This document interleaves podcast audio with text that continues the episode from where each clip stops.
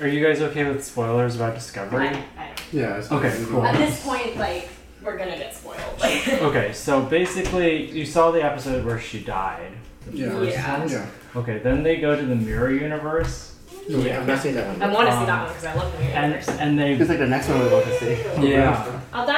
and essentially Michelle Yeoh has a counterpart in the mirror universe. Mhm. That that evil Michelle Yeoh comes to the regular universe, Oh. and then she gets drafted into Section Thirty One. Wow. That is cool. Okay. So So that's all we know. that's basically all we know. Okay.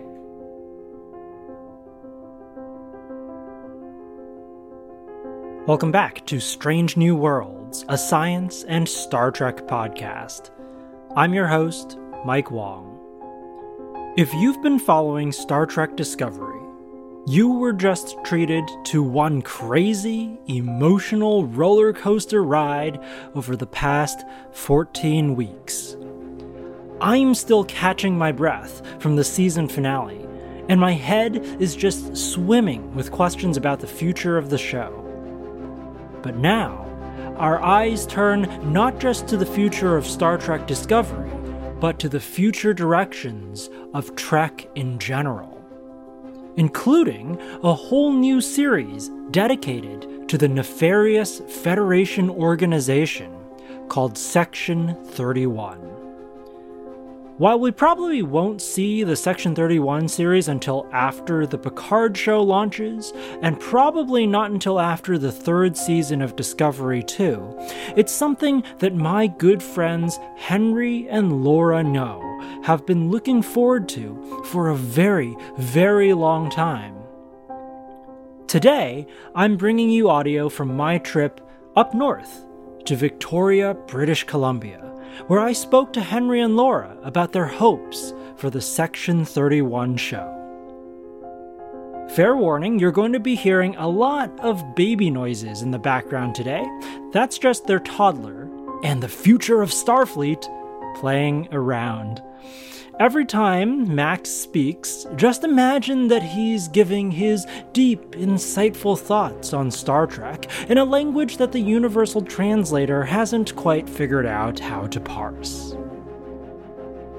Now, to set up this interview, let me tell you a story. The story of how I met Henry and Laura Ngo, because it's a pretty nice tale, one that relates to science and academia.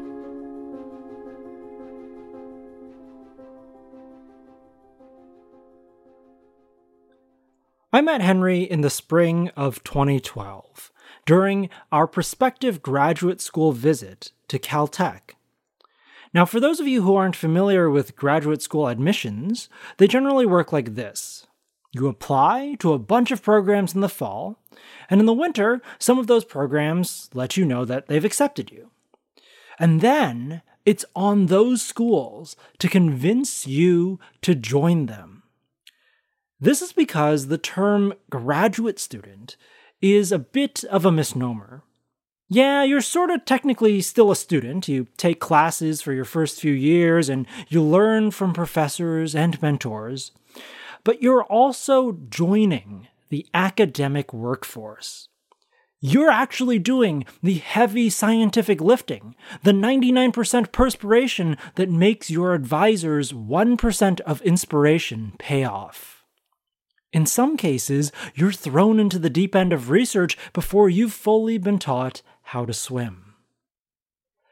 The vast armies of graduate students flowing through academic institutions all around the world are what keep science going. The general public usually doesn't realize this, but it's true. It's the students who are doing the majority of the work.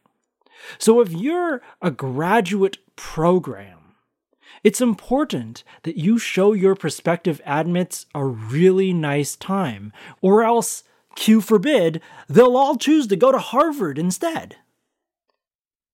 Thing is, these visits can get pretty tiring for the people who are being recruited. I can't tell you how tired I was of answering, What are you interested in working on? and Who do you want to work with? over and over again. If I ever knew the answers to those questions, I just wasn't sure anymore. Actually, I didn't even care. Because towards the end of my Caltech visit, I was just beat. Meeting with professor after professor, grad student cohort after grad student cohort. At the end of the day, I, I, even completely blew off two meetings with faculty members because my mind was just drained. Funny story is, one of those faculty members actually became my thesis advisor. So, at the end of the day, the current grad students took all of us prospies out to a bar in Pasadena. T Boyles was its name, in case you're familiar with Pasadena. If you're not, let's just say it's not the greatest place in the world. T Boyles is kind of ratty, the entrance is down a sketchy alleyway that invariably smells like urine. Quark would probably call it a fixer upper.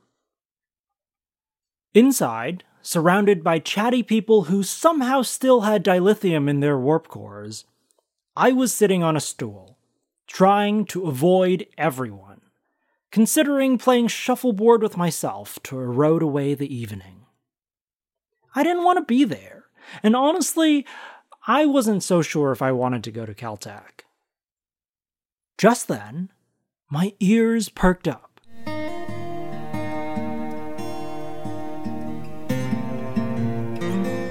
Someone, somewhere, was talking about Star Trek.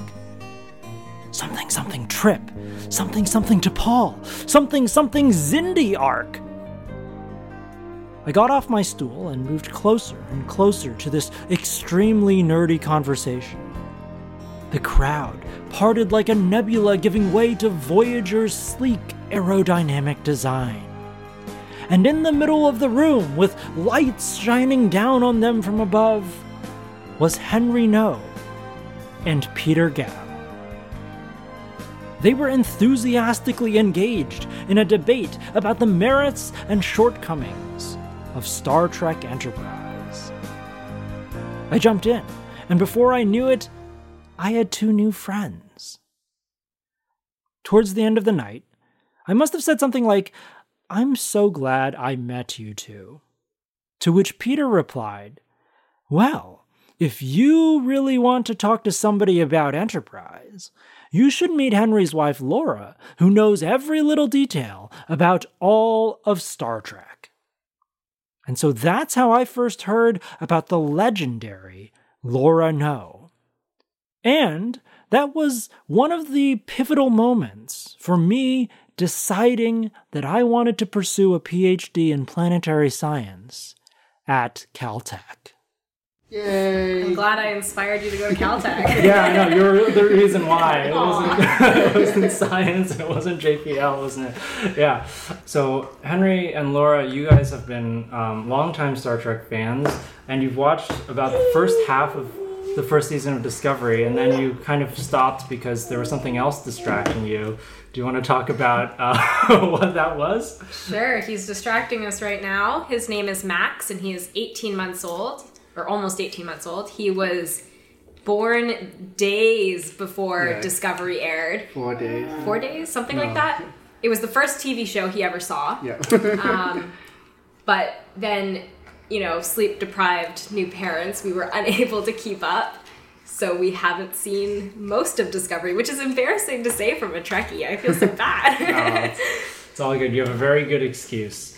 But I think that there will be a new show coming out soon that I think Max will really enjoy. They're planning a cartoon series that will be uh, family oriented and will be shown on Nickelodeon, I think is the latest rumor. Oh, wow. So it really will be um, a, a fun ride for a kid growing up like Max. Yeah. Yeah, Yeah. that'll be great. I hope they put it on Netflix eventually because we don't buy cable. Yeah, I know. You know, right? we're normal millennials. like, who buys cable? Exactly. Ooh. I think Max is excited about that. Though. Ooh, Yes. Yeah. Yeah. You excited? You gonna be a Trekkie? Can we dress you up in a Star Trek uniform next Halloween? He's thinking about He's it. Yeah, so I think we should just start off with some introductions about who you guys are. Um, so you're originally from Canada, Yes. uh, and then you were down in Pasadena for five years, and then you moved back up to Canada. So what are you guys doing now? Right, why don't you go first since you're the more Star Trek person? Uh, well, I'm just an average person. I'm not a scientist. I just work as uh, in an administrative role at the University of Victoria currently. And when we were at Caltech, I worked as an hmm. administrative role at Caltech. But I'm not a scientist. I'm just a regular, everyday, normal human being. Scientists can be normal. no, scientists can't be normal. I've been to Caltech. We used to say I'm a real person. Yeah. So I'm Henry. I'm I'm a planetary astronomer. I feel like I'm kind of halfway between the planetary science fields and the astronomy fields, and I currently work for the National Research Council of Canada in Victoria. There's an observatory. It was a it's 101 years old this year, uh, and that's where I'm a postdoctoral researcher there. Uh, and I study planets, and I'm interested in how planets form, how they grow up, and then I'm also interested in finding new planets uh, with telescopes in Hawaii. That's great. So, actually looking for and trying to understand the formation of real life strange new worlds. Yes, that's right. That's awesome. So, how did you two get into Star Trek? What is your Star Trek origin story? I remember watching the early seasons of Voyager. My mom and my brother liked watching the show, and they'd always have it on in the background. And I remember specifically, I think the first episode I truly noticed was maybe when Naomi Wildman was born. And then it was just like always there growing up. But I think I got into it when I was maybe 10 or 11. That's around the time Voyager was airing. So that's the first series I started with. Then I grew to be a DS9 fan, and then the rest of the series followed quite quickly. I also read many of the books, and then Henry came into my life, and then I got him into Star Trek, which I guess you can talk about. Sure. Well, actually, my first exposure to Star Trek was when I was like probably seven or eight, and uh, my morning routine at that time would be wake up and have breakfast, and then we watch Scooby Doo on TV. And then when Scooby Doo ended, this weird show came out next, and I think it was TNG based on what I've seen now. And there's all these weird people just weirdly with weird noises, uh, and basically I didn't really like it, and the theme song coming up meant it was time to get ready to go to school. so that was that was my very first experience. But you liked school. I like school, yeah. Yeah, no, it wasn't a bad thing. It, was just, it, was, it just means that, okay, now it's school time. And, uh, so, yeah, then when, when I got older and I met Laura, she introduced me to Star Trek and Stargate and a lot of other sci fi TV shows. Uh, so, everything I learned from Star Trek, I learned from watching it with Laura. Uh, I think we watched a few episodes of Voyager, and we would do this thing where we would watch episodes together across the internet. So I think we were on MSN Messenger, and we would press play at the same time so we could like discuss the episodes as we were watching it. Uh, but then basically, the only series I've seen from start to end is, is Star Trek Enterprise, and I really like the new Star Trek movies as well. I feel like I'm more of a fan that came in with like the newer stuff from J.J. Abrams and onwards. That's really cute. I didn't know that about you two, that you would watch Star Trek together, separated physically but connected over the internet. Max has uh, basically brushed all of his little cracker stars onto the floor, making the floor look like a galaxy, but I'm sure that that's uh, something that Henry needs to remedy, and he's doing that right now. So, um, so yeah, Henry, uh, you came into Star Trek mainly uh, as a fan of the the latest series, Enterprise at the time, and then the J.J. Abrams movies. While we were in grad school together, we really didn't have any Star Trek on TV. It was mostly those movies, and I remember we watched Into Darkness together when it premiered, and then Beyond together when it premiered. But throughout that entire time, we would always talk about what we wanted Star Trek to sort of come back as on TV because it was inevitable. He has some opinions about this Yeah. Max's clearly. opinions. he wants to talk. Um, and something that you two have always wanted was a series based around Section 31. Yes. And only very recently was it announced that such a series was in development and coming up. So you guys are very excited for it. So I wanted to ask, what did you like about Section 31 in the previous incarnations of Star Trek? I heard first heard about Section 31 in Enterprise, of course. I think Malcolm Reed was recruited into 30, Section 31, and he was, well, he was already part of that before he joined Enterprise crew. So I thought like it was really cool that there was like this other shadow organization uh, behind everything, and like how much power he has influence on. Because Malcolm Reed is very loyal to Captain Archer, but he still felt like he had to do what Section 31 required him to do when, when he was called for it.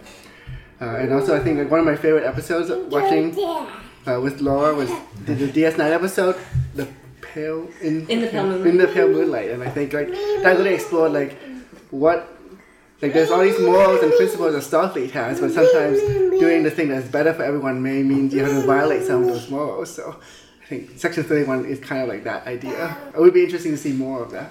Yeah, absolutely. It's this amazing shadow organization that most people in the Federation don't even know exists, and then puts this stark moral contrast between what the Federation generally stands for and what it does to allow the rest of the, of the Federation to exist. as much as I love the happy, idealistic side of Star Trek, I love that DS9 explored like the dirty underside of the universe because like there has to be some sort of dirty underside. It makes sense. So, and I really loved all the Dr. Bashir episodes of Section 31. Those are some of my favorites. And, Or I didn't know- know Dr. Bashir was in Section 31. Oh, God. I have to excuse my husband. To be fair, um, when we started watching sci fi, that's when Stargate was really popular, so he focused on that and then saved Star Trek for later. Uh, but that the Bashir Section 31, I just I loved that, and like Henry says, episodes like the Pale Moonlight, they're some of fan favorites. They're fantastic. The acting in that is amazing. So I can't wait to expand on that. Plus, it'll be fun to see characters that we can explore more deeply. Like, there's so many different storylines that you can do. Maybe there could be some time travel with Section 31, even. Or, you know, you could do a lot of episodes at Starfleet in San Francisco about the shady things they do there. Like, there's so many possibilities. Oh, the academy. Yeah, yeah. Or the Academy. Maybe they're, they're um, what was that group called? I feel. Red Squadron? Yeah, Red Squadron. I bet there's a lot of cool Section 31 stuff gonna happen with that. Uh-huh. Oh, okay. One of the other series that I always said I wanted was a Star Trek Relativity series. I think that would be so awesome. I've said it for years. I really want them to do that. Uh-huh. Because you could just make them go back in time to like all the old episodes and kind of like uh, Trials and Tribulations. You can bring back any character. You can go into the future. Yeah, for those listening uh, who aren't familiar with relativity, this is from an episode of Voyager where there's a basically Federation time ship from. I'm gonna get this wrong. It's either the 29th or the 31st I think century. it's the 29th. 29th century, and basically they are part of the temporal police, um, and they have to go back in time to stop all sorts of bad things from happening in the past. And so that's another thing that Laura's hoping will happen because I think there's plenty of creative opportunities there. So we know we know very little about the new Section 31 series, but we do know that it will star Michelle Yeoh as Emperor Georgiou from the Mirror ah. Universe, coming recruited as a Section 31 operative. In past Star Trek episodes, Section 31 was almost thought of as like the bad guys, or they were like not the main characters, right? The main characters had to interact with Section 31 and face those moral quandaries. But now we're going to get a series that is focused on Section 31 as the main characters. So, what kinds of storylines or plot lines or moral issues do you hope would be tackled hmm. in this type of series? It's a good question. Yeah, well, I guess, in, especially, in, I mean, I'm mostly familiar with Section 31 through Enterprise, and in that sense, like, Section 31 weren't the protagonist, although Malcolm Reed was the Section 31 operative, it was more like, okay, if you were a normal Starfleet officer and you had this decision to make about Section 31, like, how do you sympathize with them, do you not? And I feel like maybe it was easier to sympathize with Section 31's cause uh, from that perspective because you're like, well, you know, we're living this happy life, utopia, utopian world. Well, I guess something just have to happen in order to keep this utopian world to be true. Yeah. But maybe now that the viewer will be in Section 31 itself, we'll see even more about it, and maybe there'll be a lot more uncomfortable decisions that people are making, and it will really, I think, challenge how we feel about the utopianness of Star Trek. I always thought of Section 31 generally as good guys. Are they always doing good things? No, but they're trying to protect the greater good. So I think of them as kind of gray zone, but towards good, if that makes sense. Oh, interesting. Um, but that's definitely something you can debate and fight over. No, I think that's that's very interesting. And there's no right or wrong way to view Section Yeah. 31. that's what's Uh, brilliant about it. I know. I always thought of them as like the bad guys that I wish didn't exist because they ruined my idea of this utopian future. I'm like, oh no, they, uh, I can't believe the Federation actually has this dark side. I wish that they could sort of eliminate it so that they could be completely pure and good. But you know, nation building isn't always a is, is messy sometimes. And so there are these times when you might need somebody to do something that's not completely ethical for the greater good of the future of, of your nation, I suppose. And that's, I mean, it kind of, I don't know if we, we want to get into like parallels to what's happening in the world today, but you know, there's a lot of like shady stuff that governments are doing right now. And, you know, I'm sure that the people who are engaging in those shady activities are doing it because they think that that's the right way to proceed to maintain the sanctity and safety of their nation but it may not always be like the clear-cut good thing to do I really hope we see some sort of version of Sloan because, like, I realize it's the wrong timeline, but maybe there can be some sort of time travel or, or some form of him with some cool technology. That would be awesome because he's one of the best characters, I think. uh-huh. He's what, did, so. what did you like about mysterious. sloan Just that he's so mysterious because you never.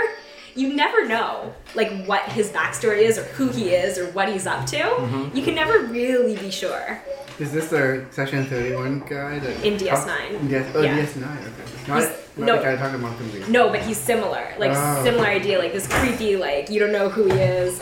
Yeah, I guess this could be a chance for like Star Trek to do more of this like trademark examining philosophy, and like, you can really look into moral philosophy, like relative morality, because like what one person defined as ethical could be very different uh, from different perspective and, and different backgrounds.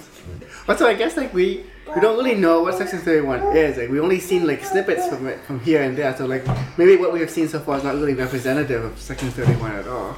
And it could actually be a very different organization than what we That's are expecting. That's actually very true. Absolutely. I was um, a little bit shocked at what happened with Section 31 in Star Trek Into Darkness, which was, of course, the other timeline that people are calling the Kelvin timeline these days. Okay. And um, in Enterprise and in Deep Space Nine, it didn't seem like Section 31 had any like large scale military force. They were just shady people in the background manipulating the strings. It was like the early days. It looked like. Yeah, and then in Into Darkness, all of a sudden you have this admiral who's a part of Section Thirty One, and he has this huge starship um, that he goes and chases the Enterprise down with. And it seems like Section Thirty One is very well integrated into the Federation in terms of using Federation assets and resources and technology, and even building a giant starship in orbit of Jupiter. Yeah. So yeah, I- For all we know, Sloan could be some sort of Section Thirty One outlier. Mm-hmm. Maybe he's like a rogue agent.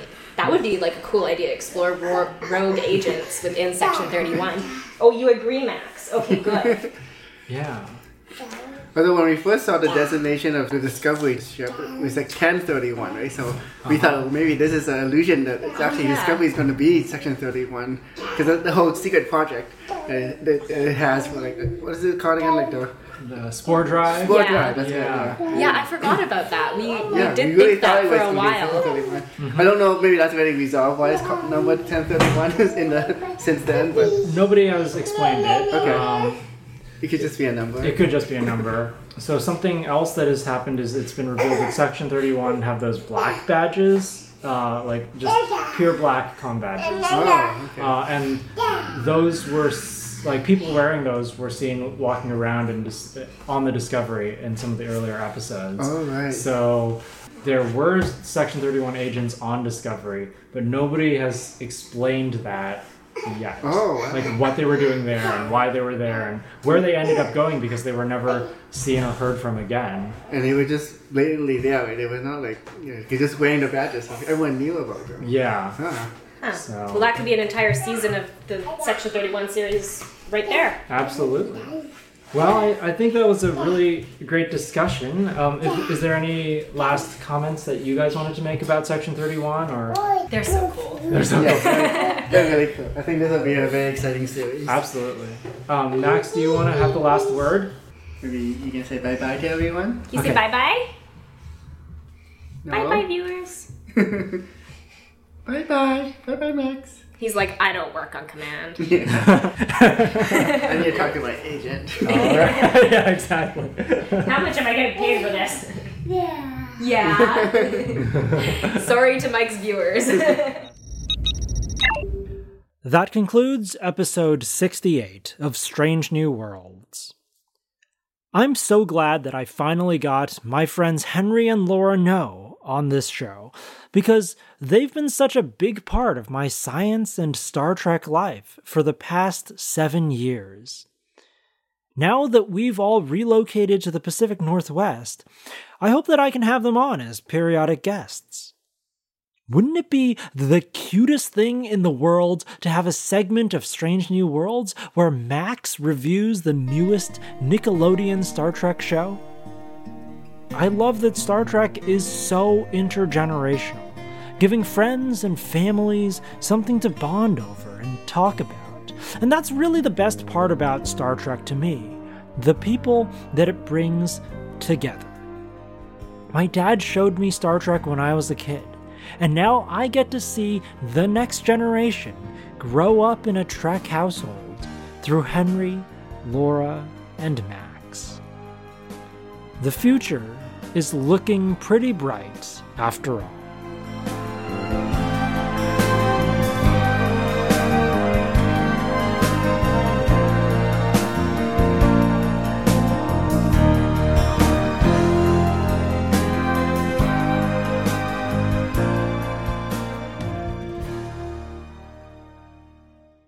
Oh, I didn't really ask you guys how Star Trek like inspired you or or changed your life in, in what fashion? well, if it wasn't for sci-fi in general, I never would have met my husband. That's for sure. Uh, okay, this is an embarrassing story. But I was really into Stargate at the time because that's when it was airing.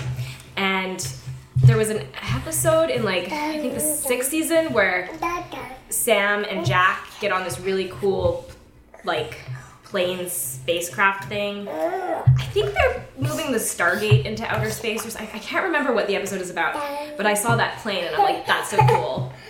I want to fly that. And so I found out from another person I knew that this thing called Air Cadets existed in Canada, and it was like kind of like a military program but for teenagers. So I joined because you can get your pilot's license through that. And Henry was already in it, so that's how we met. So if it wasn't for sci-fi in general, I never would have met him. Wow. Yeah. Yeah, I didn't know that was the oh! reason Oh, you. oh no! Oh, this is a little bit of water. It's okay. He spills a whole glass of water. What about you, Henry? Here, I'll take him. Okay. Come here, Stinker. Aw.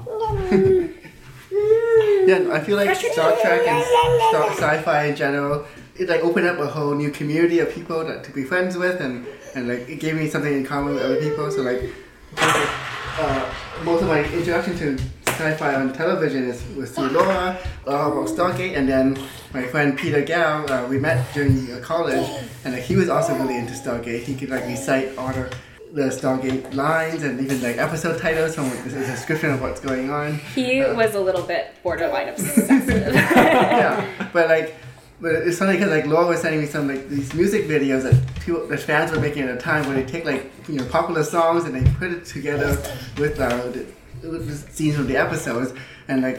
uh, He he sent me a whole bunch of them, and I realized they were actually made by Peter. Uh, and and then like of course like what- what's Mike's story like what you told me what you said at the beginning like that's how uh, we met you too. So I think a lot of my best friends now uh, we have met through science fiction. So. You know, when I was really busy stressing out writing my thesis, Peter visited Caltech, and I can't remember for what reason. He's always at Caltech. He's always at Caltech. You Anyway. think for somebody who's married and has a kid, he wouldn't be at Caltech as much, but Yeah. Anyway, uh, so Peter visited, and I was really stressing out. I was working on the weekend, and and Peter was just like, "Mike, just take a break and watch this." And he pulled out his laptop and showed me one of his music. oh my god. it was pretty great.